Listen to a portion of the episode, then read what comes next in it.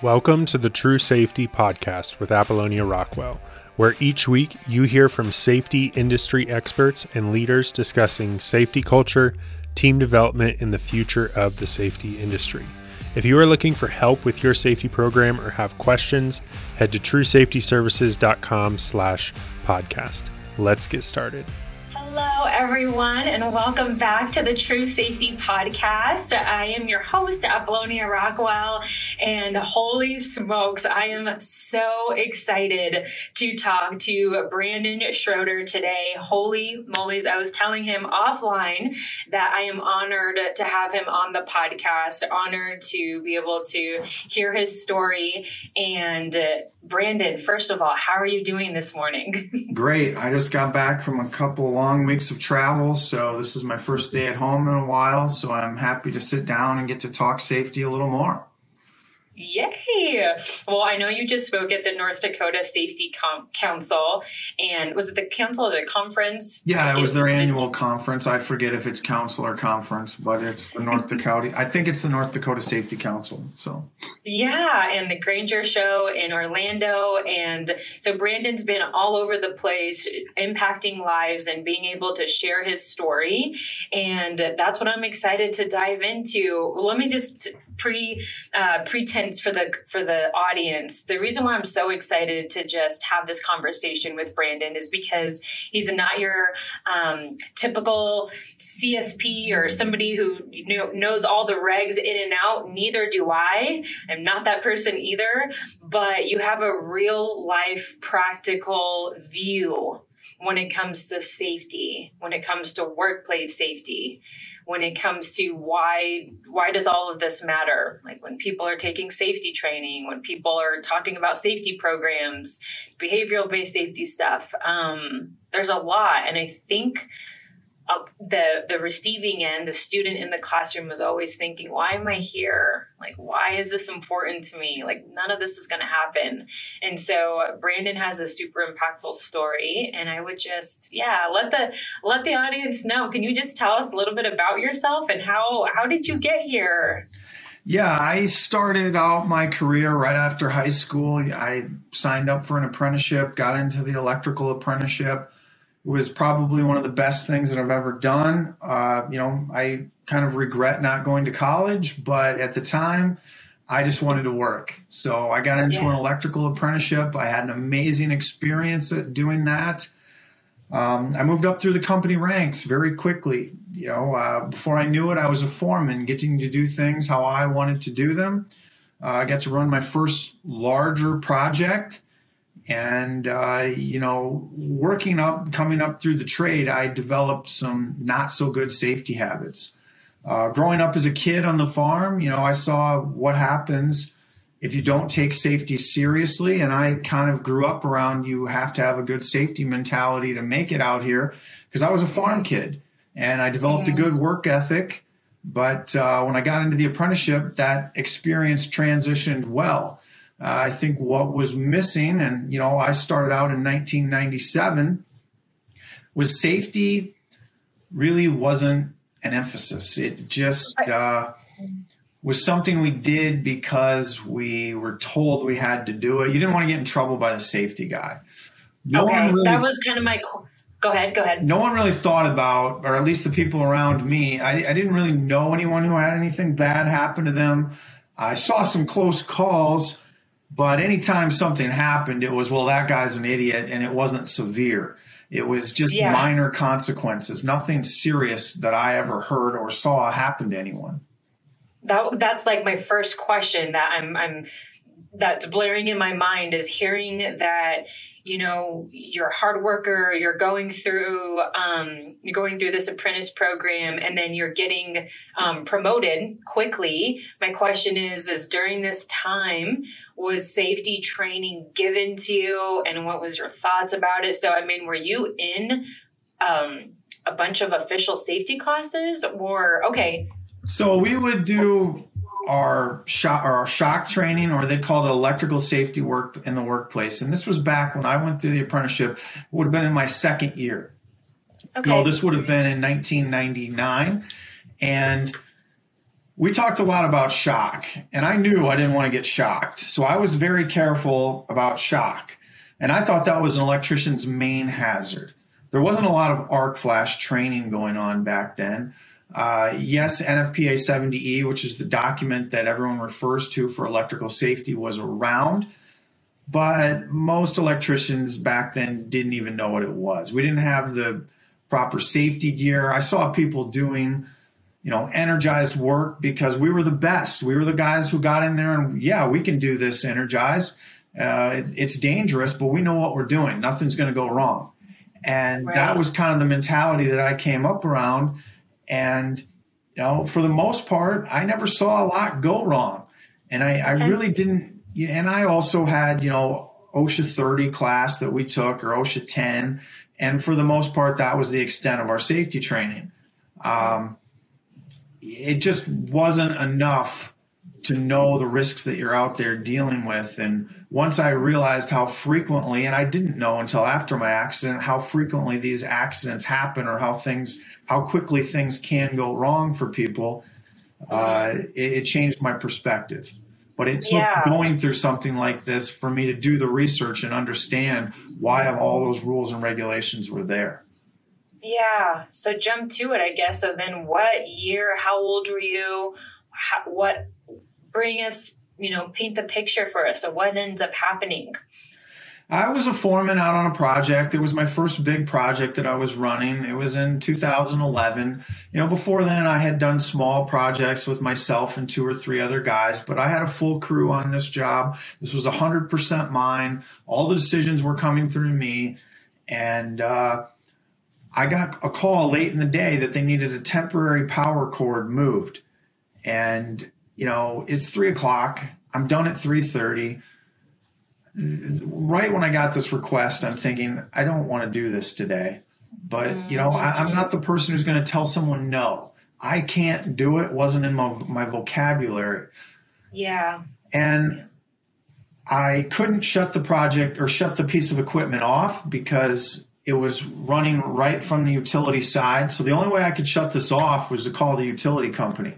It's three o'clock. I've got 30 minutes to get this thing done. There's no way I can get the utility company involved and get this done on time or as quickly as I want to without staying late. So I'm thinking I'm going to need to wear my arc flash suit. And, you know, I was kind of safety conscious. I carried these in my van, but we didn't have enough for every person in the company to have a suit. So you kind of had to plan ahead. And one of my coworkers had borrowed the suit that it was assigned to me the day before for another project. And I said, Yeah, go ahead. I can get it from you the next time. I'll see you at the shop before in the next few days, and I'll just get it back from you then. I hadn't anticipated doing this work that day. Um, so I go out to my van. I open up the back door and I realize that my arc flash suit isn't there. But I thought about all my previous experience, all the times I had done this type of work, and nothing had ever went wrong. I thought I could do it one more time. Mm-hmm. And uh, I'd been around or seen the same type of work done countless times. It did not even seem dangerous to me with or without the safety gear. I was very confident in my abilities because of my previous experience. Yeah. I tried to push this. I got everything done, pulled the cord out of the bottom of the panel, relocated it the way they wanted. I was pushing it back up into the panel and I pushed it up over my head. There was another gentleman working with me. I thought he was going to grab the cord. He didn't mm-hmm. grab the cord. It hit me in the back. I thought that was ta- him tapping me on the shoulder, saying he had the wire. I brought my hand down, and the wire flopped into the panel, creating an arc flash. A lot of people don't know what an arc flash is. The best way that I know how to explain it to people is if I were to take a pair of jumper cables and I hook it up to your car battery, if I take the other end and I touch them together, you're going to see a small spark. But that's very low voltage, 12 volts at very low amperages. I'm hooked up to 480 volts, three phase with unlimited amounts of power coming from the utility company. Instead of a little spark, I got a huge explosion. A massive fireball came out of there. It mm-hmm. started the ground on fire or the grass on fire. It shook a building a block away. It blew my entire palm off of my hand. It's it uh, had little pinholes everywhere in my shirt. And why my clothing didn't ignite is the miracle in my story. I mean, my clothing definitely should have went up in flames. I, I got extremely lucky. You know, this was a huge explosion. It started the grass on fire around me. It shook a building a block away. There was a huge mushroom cloud up in the of black smoke up in the air. Uh, most people, and they've done the calculations on this. I'm not going to bore you with the technical information on this, but most people that go through an arc flash like I went to, they go up in flames. Mm-hmm. My shirt was soaked in sweat because it was hot out that day, but that is the only reason why my clothing did not ignite. And I was kneeling down and the explosion went over my head, or I, I would not be here. Oh my gosh. And so I have a million questions running through my mind. But first, the gentleman that was with you. So, what happens immediately after this traumatic event? I mean, what are you even conscious at this time? Uh, yeah, we're both conscious. I turn around and I look at him, and he's just holding his face, screaming at me. He can't see. And I take his hands away, and I'm thinking, okay, I'm all right. I'm pretty good. Like he looked pretty good. I could tell nothing major. His eyesight was gone. I figured it was because of the the flash, but I'm thinking he's gonna be all right. And I kept asking him how yeah. bad I was, and and and he couldn't tell yeah. me. He was losing his composure, and I don't know why, but I'm I'm good in those type of situations. I, I, I did not make a good decision, but I knew I needed to act. Um, and I'm thinking, you know, what do we do? Do we call an ambulance? If I call an ambulance, I'm gonna, it's going to take two ambulances. It's going to take forever for them to get here. And I'm looking at my hand half blown off and I'm scared. And I had a decision to make. It, it wasn't a good one, but I decided I was going to drive us to the hospital. I hope oh, I helped him into the van. My gosh.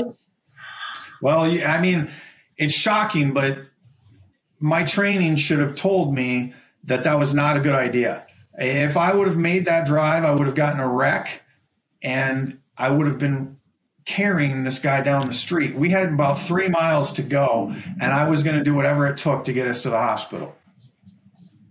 But luckily, I was pulling out of the parking lot out onto the street, and the third guy that was with us on the first floor, everyone else is on a different floor, comes running out of the building and yeah. he's screaming at me, Let me drive. So I stopped the van, I scoot over, and I let him drive. Best decision I've ever made. I would have put someone else's safety in jeopardy had I made that that drive.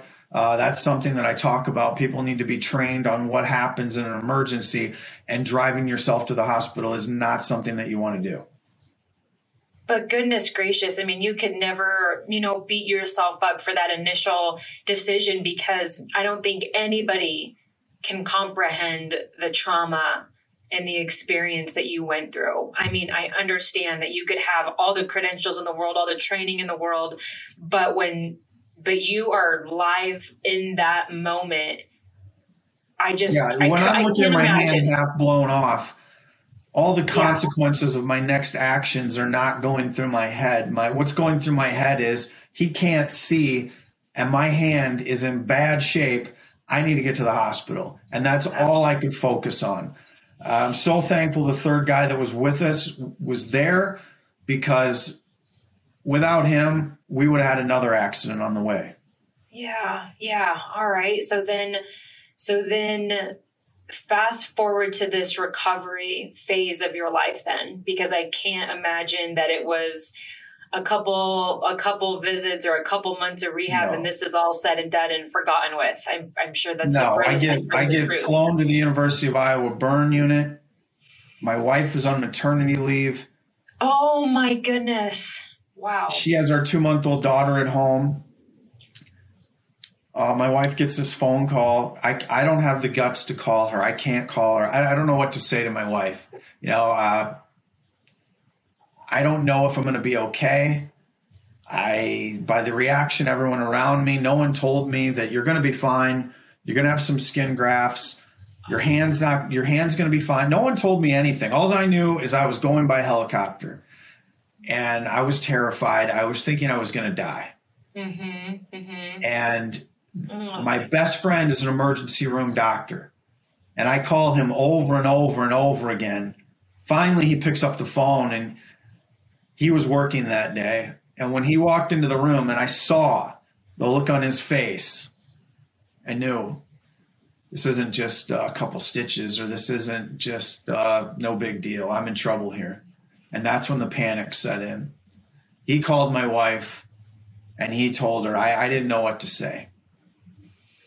I I'm like trying to not get so emotional right now because I can just I can only imagine, as listeners can only imagine, but I, I have a, a four month old at home right now, and my husband works in the oil and gas construction industry. And I can only imagine the panic, the terror, the fears running through your wife's mind as she's getting this phone call on maternity leave with a two month old. I can I can't imagine, Brandon. Holy smokes. So then your buddy calls your wife, lets her know what's going on. I'm sure she's in a state that we just we just can't even can't even comprehend. So then are you in the same state as she in as she is in? Are you working in the same state or what's Yeah, I was working 20 minutes from our house. Okay. But they flew me to a hospital 30 minutes away and that's you know that's really when the real panic set in because this is a 30 minute drive to this hospital from where I'm at. And they're going to take me by helicopter. Yeah, yeah, yeah. And this is it's one of the top hospitals in the country and I don't know anybody who's went to this hospital and had a good outcome. Oh my And I'm thinking this is it. And uh, I, I, I'm beyond scared. So I have to ask during during the time that you you know you see your one of your good friends look at you the way he did and you're you you you know this isn't good you're in excruciating pain. You're not even you're probably not even all there. So when you're thinking i might not make it what are some of the things if you even remember what are some of the things that do go through your mind during those times where you're thinking i might this might be my last night here and my, family's not with me my two month old oh i don't even want to get emotional. My wife's not here. My two month old's not here. Like what's going through your mind? I really, I'm embarrassed to say this, but at this point, I didn't think a lot about my family. I just wanted to tell the people that I was going to impact the most that I was sorry. I wanted to call my boss and tell him I knew this wasn't a good decision. This is going to impact your company. I'm sorry.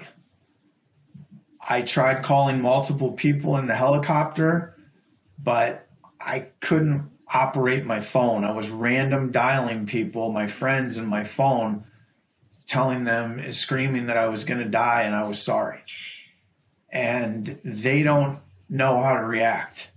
They try calling my wife. My wife is driving to the emergency room. I couldn't talk to her at that time. I didn't know what was going to happen, but I didn't know I I did not want to talk to her. I didn't know what to say. I just wanted to call my boss and tell him this isn't how I planned to do this and I'm sorry. But I couldn't work the phone.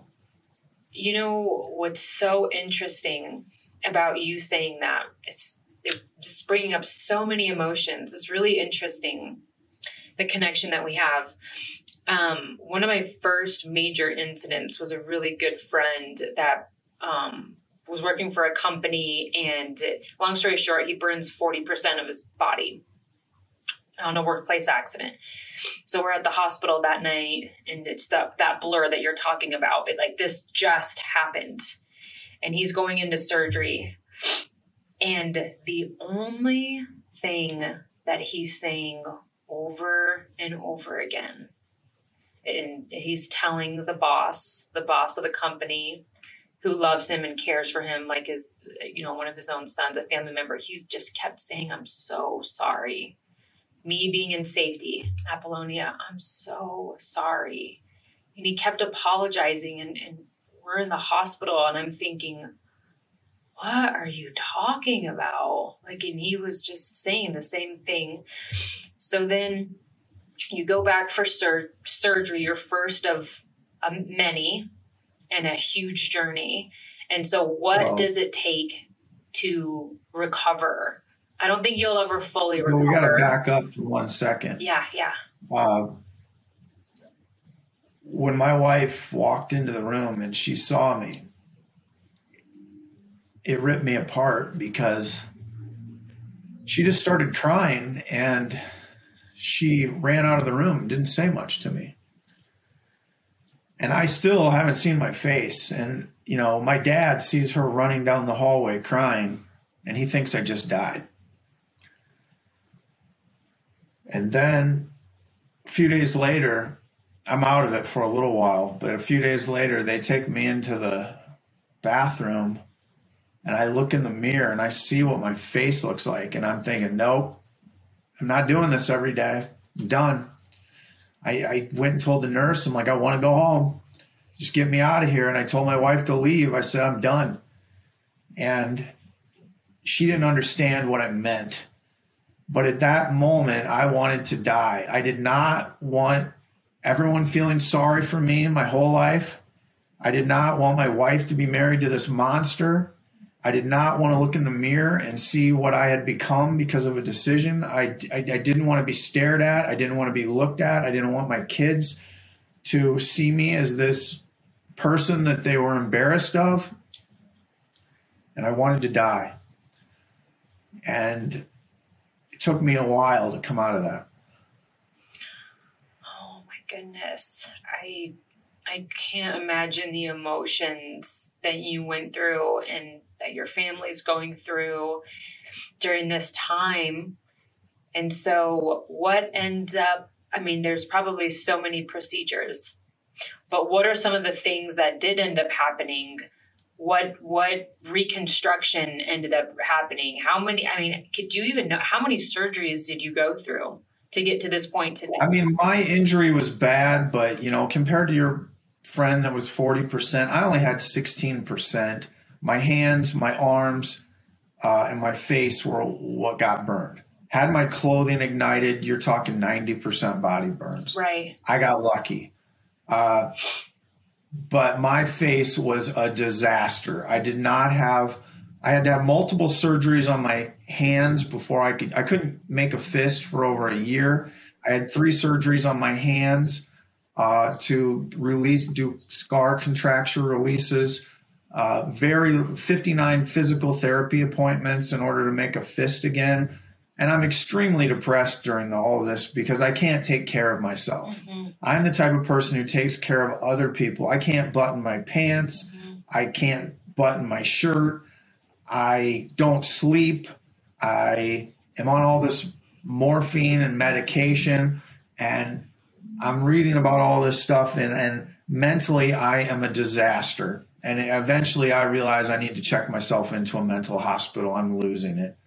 Uh, the, the doctors kept, you know, I kept asking for anxiety medication and they would give me Xanax. Well, I, I didn't know that Xanax was addictive. And uh, I, Xanax would just make it so that I didn't think about all of these things that were happening to me, but I didn't know it was a powerful narcotic. And uh, once I realized what this my my my friend that was a doctor, I went to him one day when I was out of Xanax, and I said, "Hey, can you give me a script for Xanax because he could just write a script, and I don't have to go to the doctor, I don't have to make an appointment, nothing. He could just give me the the the, the prescription." And he said he said to me, he said, "Do you know what you're doing here?" He said, "I'll give you three pills, but that's it. Don't ask me for any more. You need to figure out a way to deal with this stuff, and it's not through medication." Oh my gosh. And the what I was doing just set in at that point. I I you know I watched my biological father destroy his life with drugs, and it wasn't going to be me. Mm-hmm. And once I decided, once I saw, once he told me what this medication was doing to me, I just stopped taking all of it. I said I'm done, and I stopped taking everything.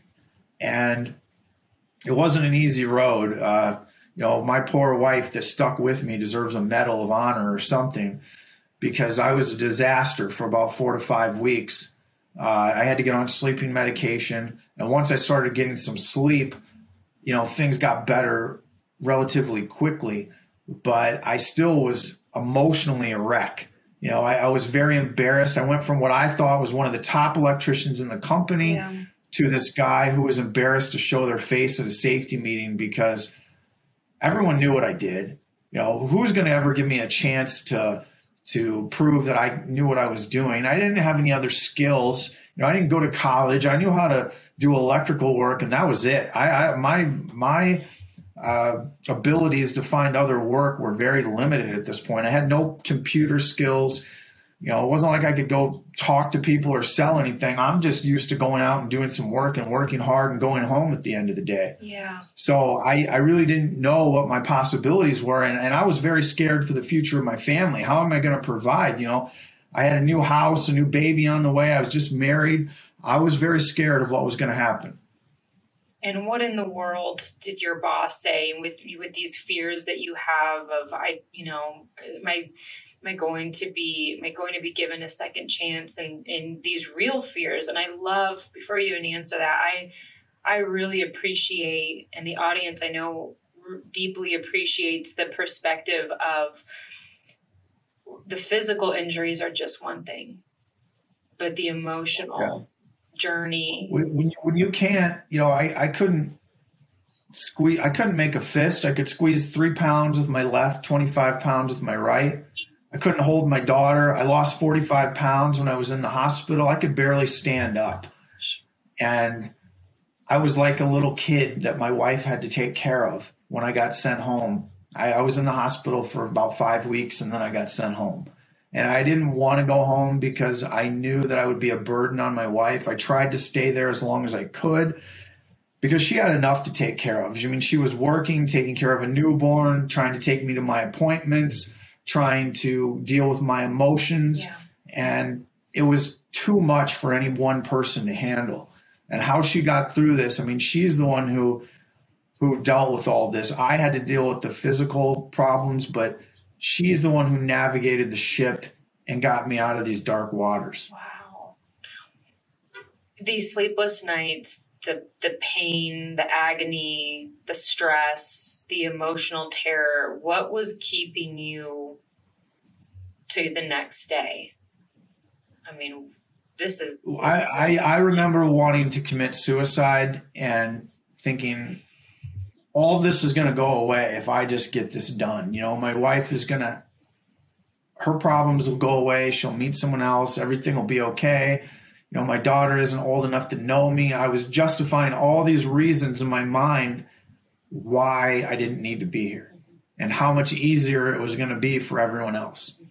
And I remember looking in the mirror one day and I had this line on my forehead. You could see right where my burn stopped, right where this, my face was bright as an apple for probably six months to a year after the accident, I remember looking in the mirror and I thought, you know, if it doesn't get any better, I can live with this. This isn't that bad.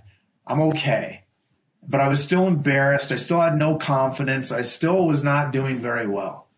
And, you know, I got called back into work and they asked me to do this safety job. And I'm thinking to myself, I am going to be the best safety person that I can possibly be. I mean, the company had a mess on their hands for safety the year before I took over. I mean, they had, there was a small company, 70 employees, but we had 12 OSHA recordables the year I got hurt. That's oh worse than that. Oh my gosh. Oh my goodness. Uh, what? So this so, is how you're reintroduced back to the company. So first of all, I guess really quick, what did your boss say when you first got on the phone with him? I mean, the, the first couple calls that you remember and what is he saying?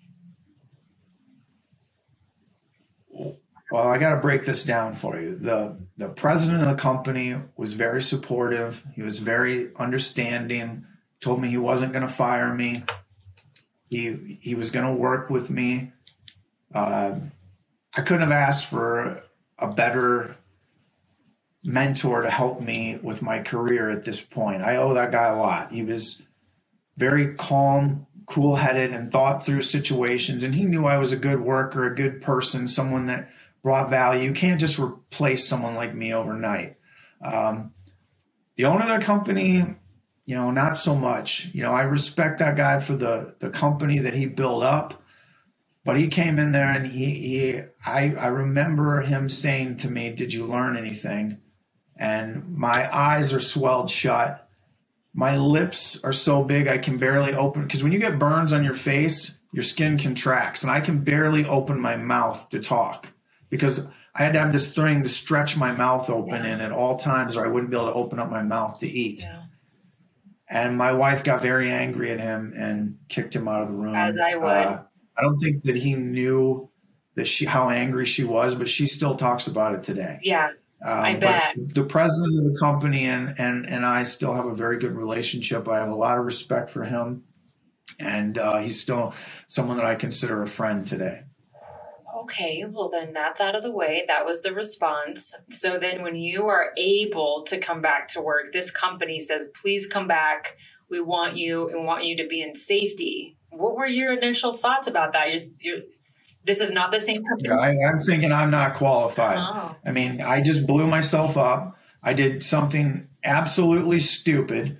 Why would you want to put someone like me who had a total disregard for safety in charge of safety? And even if I am in, able to take this job on, who's going to listen to me after what I did? What'd they say?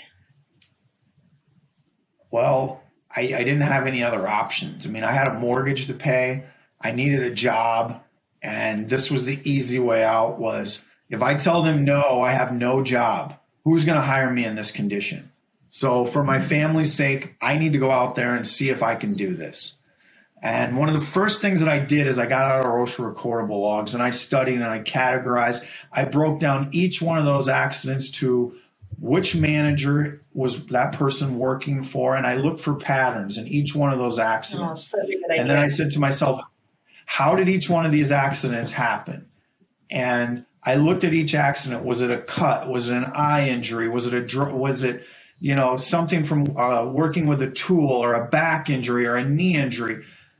And once I would look back at these accidents and I'd look at that person and I'd say, well, this guy had a back injury and he was pulling wire and he's 60 years old. We know that he shouldn't have been pulling wire. Like to me, if you if you're gonna take safety seriously, you need to the the foreman or someone in charge of the look at the overview of the project. Every person is like a puzzle piece. They need to fall into that team, and you can't have the oldest guy on the crew on the wire pull.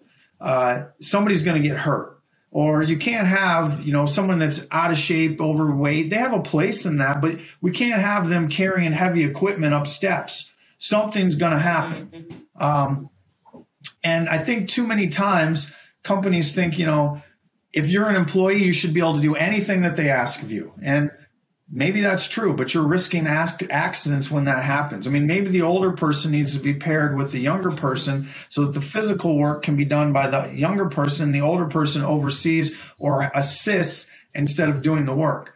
But I started to look for these patterns and I said to myself, you know, all these accidents are avoidable. I could have told you that this was going to happen. If we don't have a safety glass policy, you're going to have eye injuries. That's exactly what happened. If we don't all wear gloves, you're going to have cuts. That's going to happen. And um, we we started to put in policies into place where you know everybody's going to wear safety glasses, everybody's going to wear gloves, everybody's going to wear hard hats, and we're not going to do energized work. You know, the company without me even there came up with this hot work policy, which we should have been doing from the start. But in order to do energized work, you have to have a manager sign off on it. Mm-hmm. Well, that was great at the beginning, but then towards the end, you know, I at the end of the year, I'd total up all of our hot work permits, and we'd have over hundred hot work permits. And I'd go back and I'd look at these, and I'd say, we didn't need to do energized work in ninety percent of these, mm-hmm. but managers were okay with. So we had to go back, train the managers, and you know, talk to the employees, and we shouldn't be taking these risks. Uh, even if you put the PPE on, that's the last line of defense. It's not the first. And it took some cultural change to get there. And I had to go to some of the largest companies. I remember I met with a guy from Mortenson, Mortenson Construction. They're one of the largest. Uh, they're one of the largest general contractors in the country.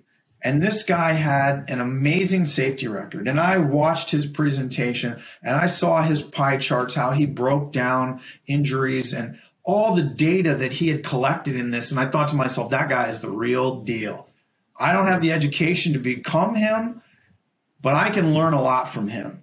And I sat down with him after a safety conference and I just started asking all these questions and asking him, you know, he basically gave me a roadmap on how to achieve what he did. And then I'd go find someone else and I'd go find someone else. And they all had this one thing in common. Mm. You have to have the lookout for one another safety culture. You can have all the rules and all the regulations you want, but if people aren't out there looking out for everyone around yeah. them, the safety manager cannot take the brunt of this load. They're not going to go out there and be the safety police. You need the help of every person around you to have this safety culture and create it if you're going to get to that goal of zero. And to me, that goal of zero, that's what I thought about when I went to bed and when I got up. And that was on my mind at all times. And I'd look at the tasks that the guys were going to do that day and I'd say to myself, where's something going to go wrong here? And I'd go out and I'd watch to make sure, go through the processes to make sure that we didn't have any injuries. The first year I didn't do perfect. We had three injuries, but we went from 12 down to three. I was going to say, and I'm thinking that's 12 to three. I mean, that's fantastic. Holy smokes. Okay. The second year, I got it down to zero. I had a lot of people that helped me, but I was like, I felt like I won the Super Bowl. I was like, yes, we yeah, did. Yeah, that is. But the thing that happened that I feel unfortunate about, I had the wrong attitude. I, I remember thinking, you know, if you don't follow the rules, we're going to write you up. Yeah. And I wrote a lot of people up. And I remember one guy got fired. And to this day, I feel horrible about it in my mind, I thought, you know what? We have to change things. If there has to be a sacrificial lamb, then that's what it has to be. We have to change people. But I, the firing was out of my hands. But I'm thinking, when this guy got fired, if anybody should have been fired, it should have been me. And I'm thinking, if you know, when everyone else hears about this, they're going to say, "Why are you still working here?" And he's not. What you did was way worse than him. And I agree with them and it bothered me emotionally. I was a wreck when that happened. I tried to stop it from happening, but it was out of my hands. The, the owner of the company said, We're not tolerating this, and, and they fired him. But I feel like I could have handled the situation better. I shouldn't have taken it to the, the, management. I should have trained him. I should have taken him under my wing, and I should have uh, you know, I, I, wish I could take back some of those write ups that I did because I was. I was like a highway patrolman out there. You break the rules, I'm going to write you up. And while that maybe scared people into safety, I wish that I would have trained people into safety. Ooh, I like that. That's a ding, ding, ding. That's something to write down and, and take for note. But to give yourself some grace, do you think that, I mean, looking back, do you feel like that enforcement mentality, that hyper focus on safety was really deeply rooted in in caring because this was so real life to you and safety was so it was and, and I took this you know, I remember sitting down with with the owner, the president that I had a lot of respect for, and he said, you know, during these management meetings, we never used to talk about safety. Now we always talk about safety.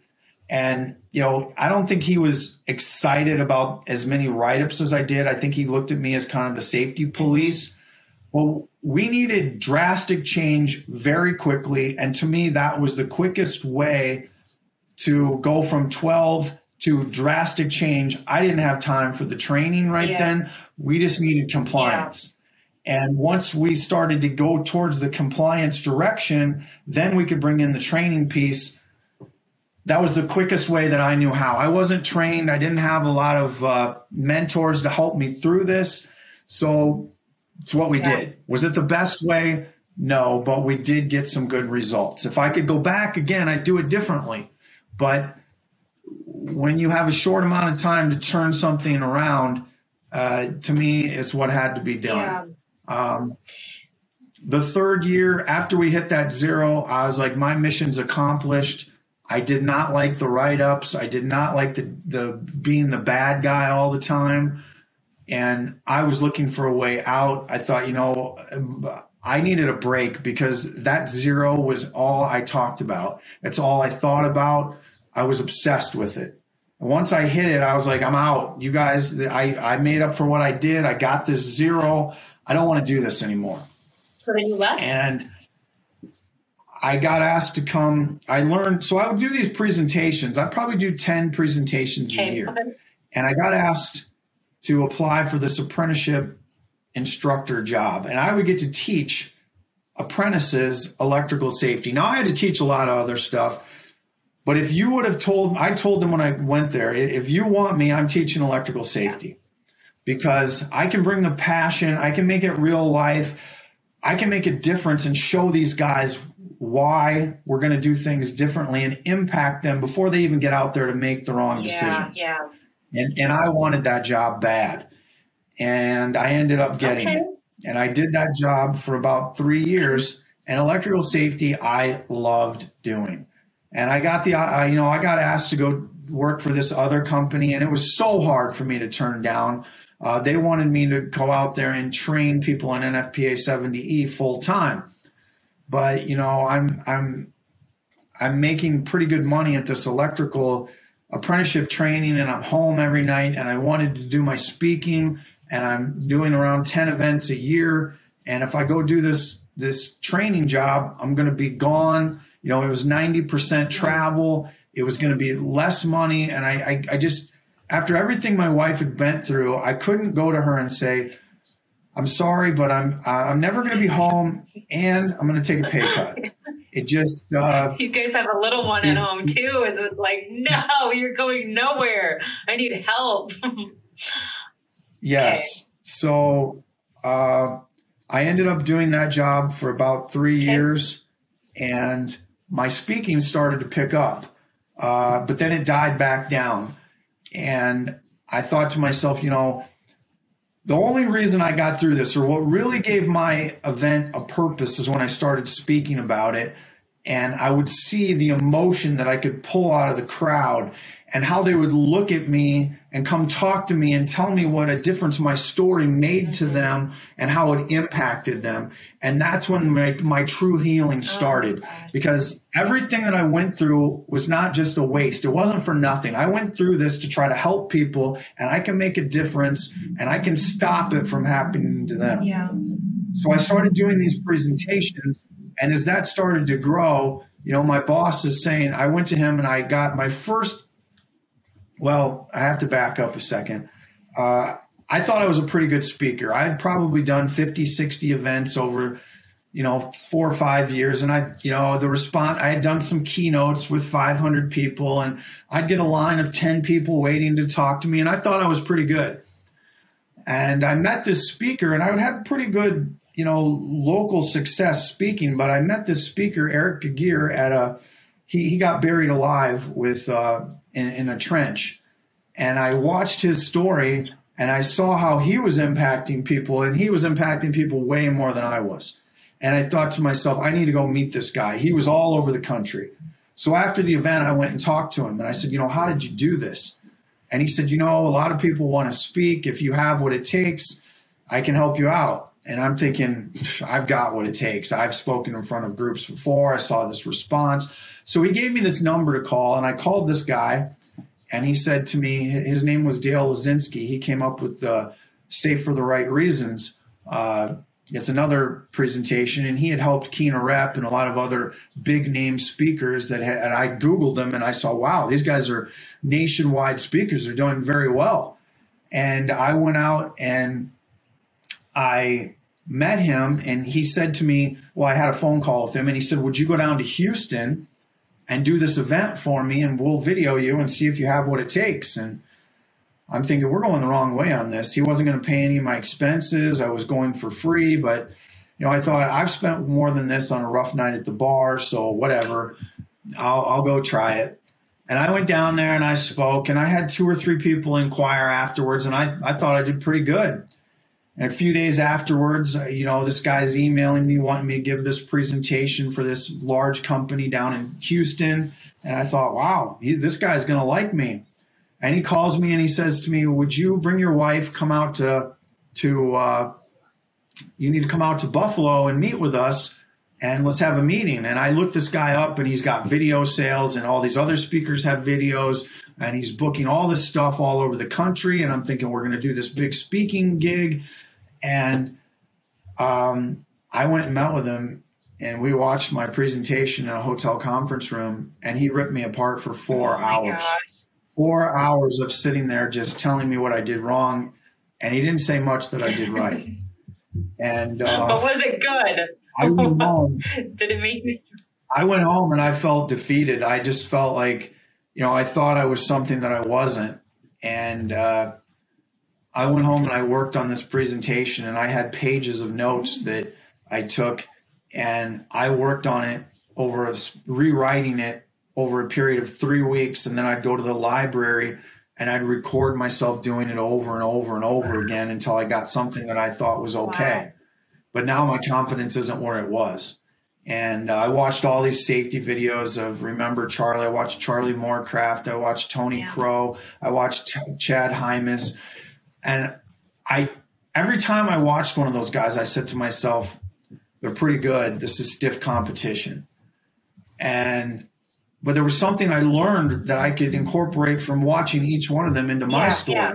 So when I got this thing, I sent it to Dale and he watched it and with a couple hours he called me back and he said you nailed wow. it. And he started sending me out to these safety conferences and the reaction was just off oh the chains. Oh my gosh, wow. And I started getting all these bookings throughout the country. Well, now I go to my boss and I tell him, you know, my first big one was 811 call before you dig oh in New York. Goodness.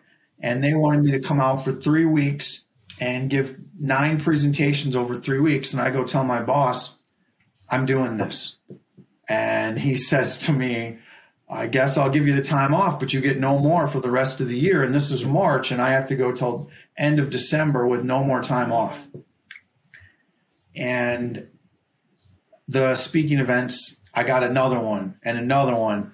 And now I don't have the guts to tell my boss because I already know what the answer is. And I have to quit yeah. my job. And I have four events lined up. I tell my wife I'm quitting my job and I'm going to go try to do this. And it was pretty yeah. scary. But uh, that first year, I ended up booking 70 oh events and um, I found a company that would work with my schedule. I worked part time for them. I really didn't need it because my first year turned out really good, but I tried to work two jobs just because it was a big question mark. Sure. You know, every time you book something, you don't know if this is the last yeah, one. Yeah. And then the second year, I booked 100 events. And I thought, wow, this is great. And I had a company, the Tri City Electric, that I work for that that they let me, you know, work whenever I could as an electrician. And I felt like, you know, I need to keep doing this because it keeps me understanding the the decisions that everyday workers face. And I liked going out there being part of the guy, being part of the construction crew. And then I would also get to go out there and talk about safety. And I thought it gave me a perspective that a lot of other people yeah. didn't have. So I tried my best to juggle and do both.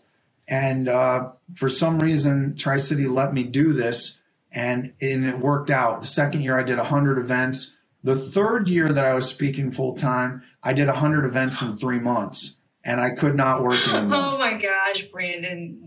Like I don't even, I can't even imagine. Holy smoke! No, my wife was like, "You got to stop." Like I was gone Sunday through Friday for three yeah. months, and she's like thinking that I get to make my own schedule and I can tell people when I can come and when I can't. But what I quickly learned as I got into this speaking, these people have yeah. an event. And if you tell them no, you're not getting that event. You might get it next year. But I had to go out and I just thought, I'm not telling anyone no. This is what I wanted to do. This is what I need to do. And I went out and did those 100 events in three months, and COVID hit. And I was so happy that I had done this because the world came to a stop. But I had done a year's worth of work in three months and I was ready for a break wow. anyway. And I thought, you know, if I don't book anything else for the rest of this year or next year, I don't right. care. I need to be home with my family. And we just hunkered down and uh, we were fine. But it was because I did those 100 events in three months that I, I was able to oh do that. Oh my gosh, Brandon, you you are so you are you're incredible you're incredible. Um, listening to your journey on how you have you have overcome such trauma and uh, and surviving uh, an event that almost took your life.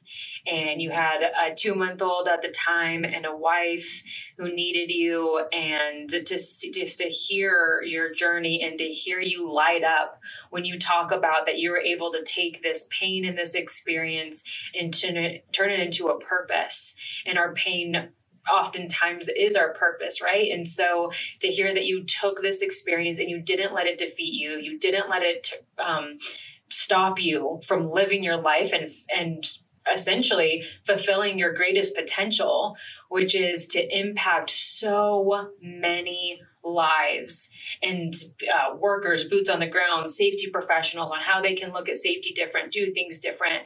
But um, you're so inspiring. And to wrap this up, because I've taken way too much of your time, I know we're over. So thank you for giving us this, giving me this extra time with you. To put it into into a close, what has been, if you're sitting in front of 10, 10, uh, 10 workers, they ha- they don't have a lot of experience, and let's say it's an electrical safety class and you know they're new to the industry. They don't really know what they're getting themselves into. What is that advice that golden advice that you would give just your average everyday person before they enter in this industry? What advice do you give somebody like that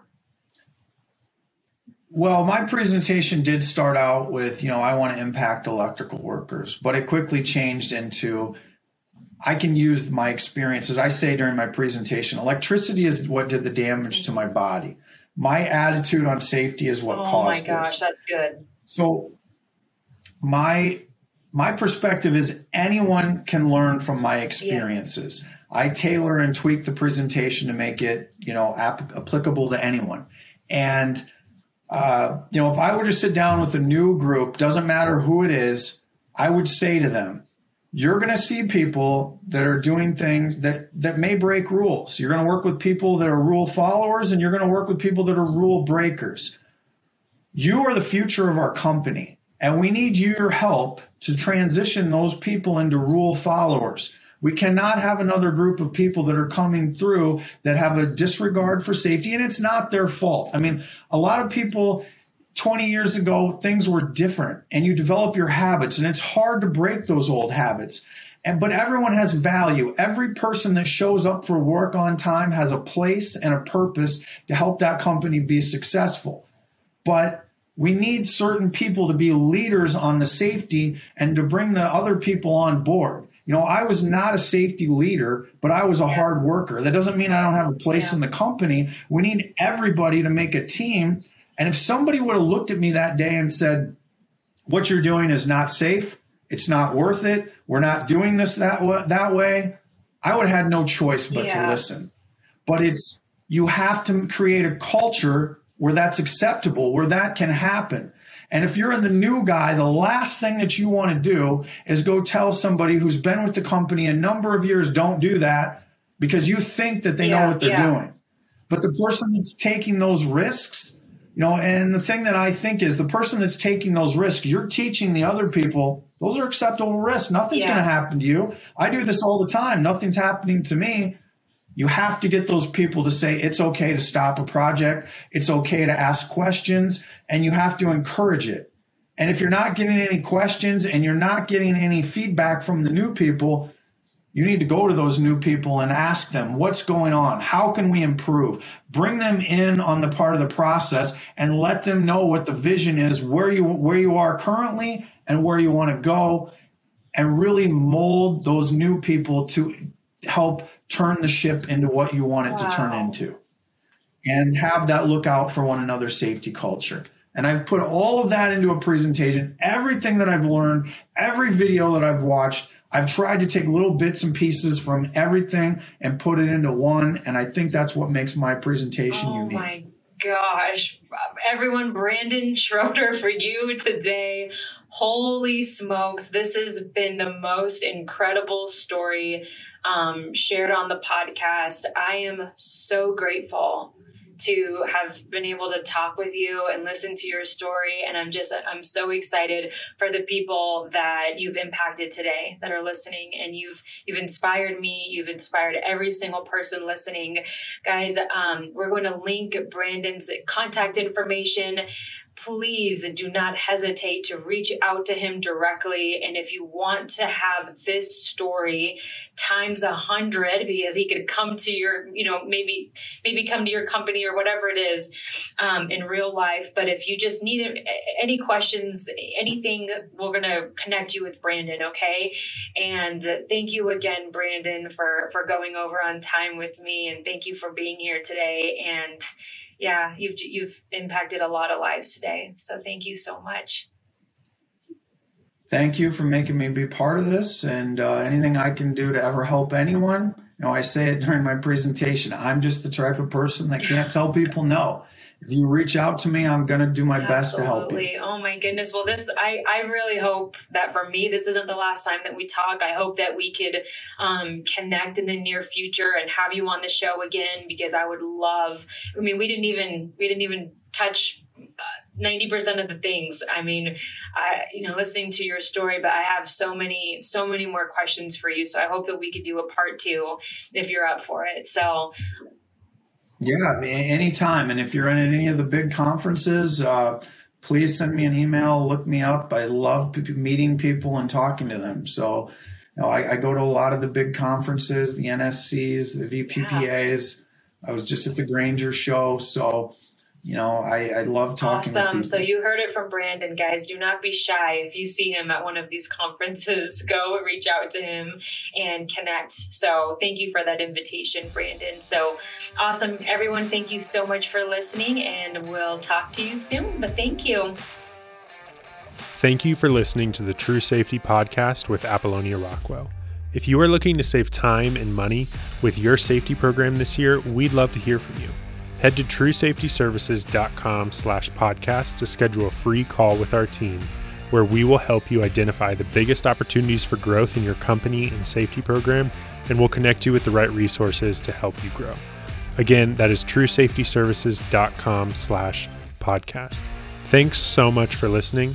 We will see you next week. And if you haven't already, make sure to subscribe to the podcast and share with your friends.